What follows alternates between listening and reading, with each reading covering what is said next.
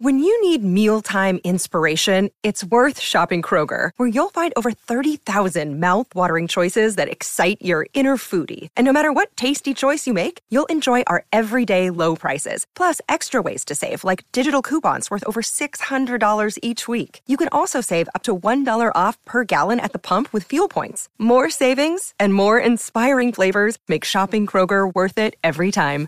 Kroger, fresh for everyone. Fuel restrictions apply. Welcome to another episode of Album for the Day with John E. and Jay.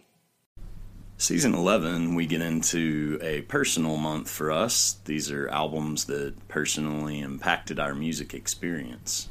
Yeah, a lot of good, not only music history albums, but like albums that we dive deep back in our own little toy box to uh, not just bands specifically that that changed us, but albums that really gripped and changed our mood, who we are, who we were, who we became. Specific albums that maybe opened a door. Oh, I like that. Definitely. And, uh, you know, I look at some of these and I look at stuff that I listen to now and know that I wouldn't be if I hadn't listened to. Yeah, that's a good point. I like that.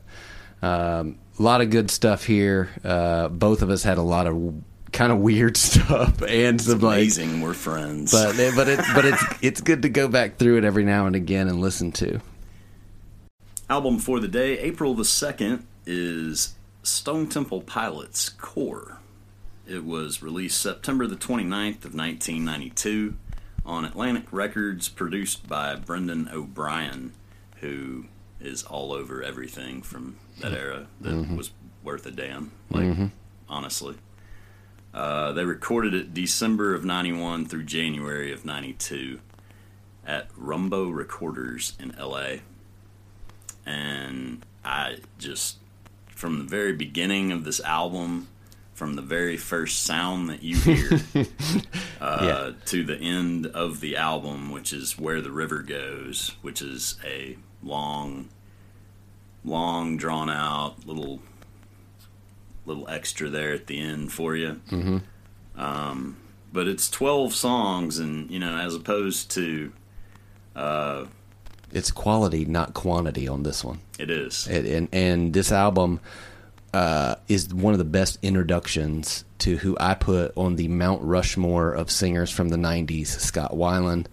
This band, I mean, it's not just Scott Weiland here. He didn't really write many of these songs, uh, and he uh, actually I think he only had a part in two of the songs on this album, and um, but the band, the sound of this band, how the music just, I think the music drove Scott Weiland to become this entertainer, frontman extraordinaire, like like almost like a Freddie Mercury, but with a lot more drugs kind of thing. It was his coming out party, yeah, and, if you will. And man, what a fantastic band! Um, I had the pleasure of being able to see them live, and oh, what what an incredible stage presence Scott Weiland had.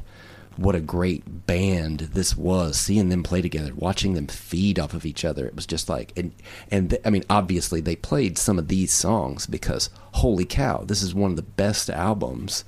Like Obviously, they played a number of them. Oh, yeah, yeah. I and mean, I you also had- saw Scott in the Velvet, Velvet Revolver, Revolver. context, which was also great. Yeah, totally different though. But this is where it all started. Yeah. Um, and they deal with some dark subject matter on this album. Uh, no doubt. There's a lot of Yeah, well, we- conversation, a lot of controversy about some of the topics dealt with here. I did find a quote from Scott Weiland uh, explaining his lyrical style, of which he wrote all of the lyrics on all of the songs with a co write uh, on two.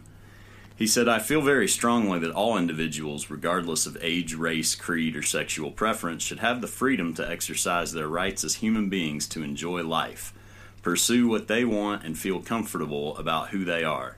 I guess I tend to find the darker sides of life more attractive than the yellows and oranges. I know it's something that I relate to when I listen to music. Yeah.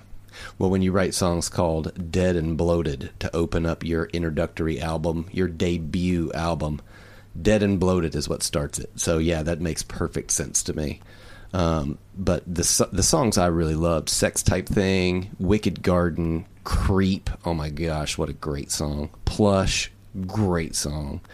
Um, I, yeah, it's just it's one of those things where I enjoyed Cracker Man too. Oh yeah, that yeah. There, you know, There's not a bad there's not, song There's really, here. there's really not. I mean, even there's even an instrumental called "No Memory" that's amazing, Mm-hmm. and and it's one of those things where just this band, you know, we need more bands like this in the world right now. You know, We do, and this is this has been quite the celebrated album over the years. absolutely. uh, in a number of ways, um, and for good reason.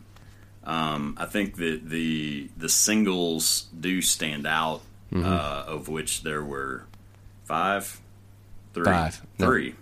no, dead and bloated, sex type thing, wicked garden, creep and plush. Hmm. I, I'm, I'm positive. I feel you. Yeah. The uh, well, to, and but to go with what you're saying, the Rolling Stone ranked this as the number 11 on its 50 greatest grunge albums. Like number 11. Like that's huge. And like just to yeah, to go back to, you know, just the Mount Rush, Rushmore of grunge.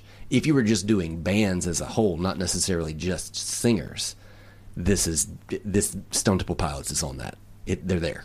Oh 100%. yeah, and this was this is another one of those things like we were talking about where you know you enjoyed this back in the day. Look at what you're listening to now, and just consider the inclusion of them in who you're listening to now. Mm-hmm. You know, there's a lot of people that were influenced by this album. Oh. Um, Yeah. you know, from everything from the subject matter to kind of a impending darkness throughout, really. Throughout their career, yeah. really. You know? Yeah. Um, but it's uh, it's a really special group, and uh, you know, Scott was the front man, but the core of the band is brothers. Yeah, the Robert and Dean DeLeo. And when you've got brothers, when you've got family in a band, Yeah, there's always a different dynamic. There's always a closeness Yeah. that you can't get another way. except Oasis. Also related, definitely, maybe. Uh, yeah, yeah. Uh, I love this record. This is uh, this is this is this is one of those albums that I'll always, and it's even a record that maybe if it comes on the radio, one of the big songs, I might even flip it off occasionally. But to go back and listen to this album as a whole, you flip it on and you're just like, oh my gosh, these songs, they picked exactly where these songs go on this album for a reason. And it flows so well. And it's just, it's what we consider a classic album. Exactly. Not, just some singles that Because they a lot of times on somebody's filler. first album, it's it's just all of the stuff that they've done so far that Mm-hmm. isn't necessarily related.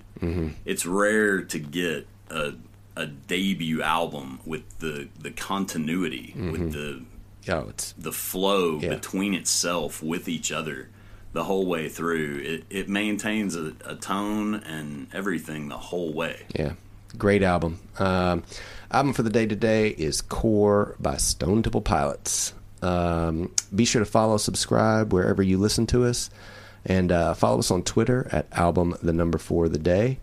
Um, if you have any requests, shoot us an email at album the number four the day at gmail.com. Thank you for listening, and we will see you tomorrow. I am smelling like the rose that somebody gave me on my birthday deathbed. I am smelling like the rose that somebody gave me cause I'm dead and bloated. After starting the podcast, you can search for the album, use the three dots, and hit add to queue. Now the album will start as soon as the episode ends. Woohoo!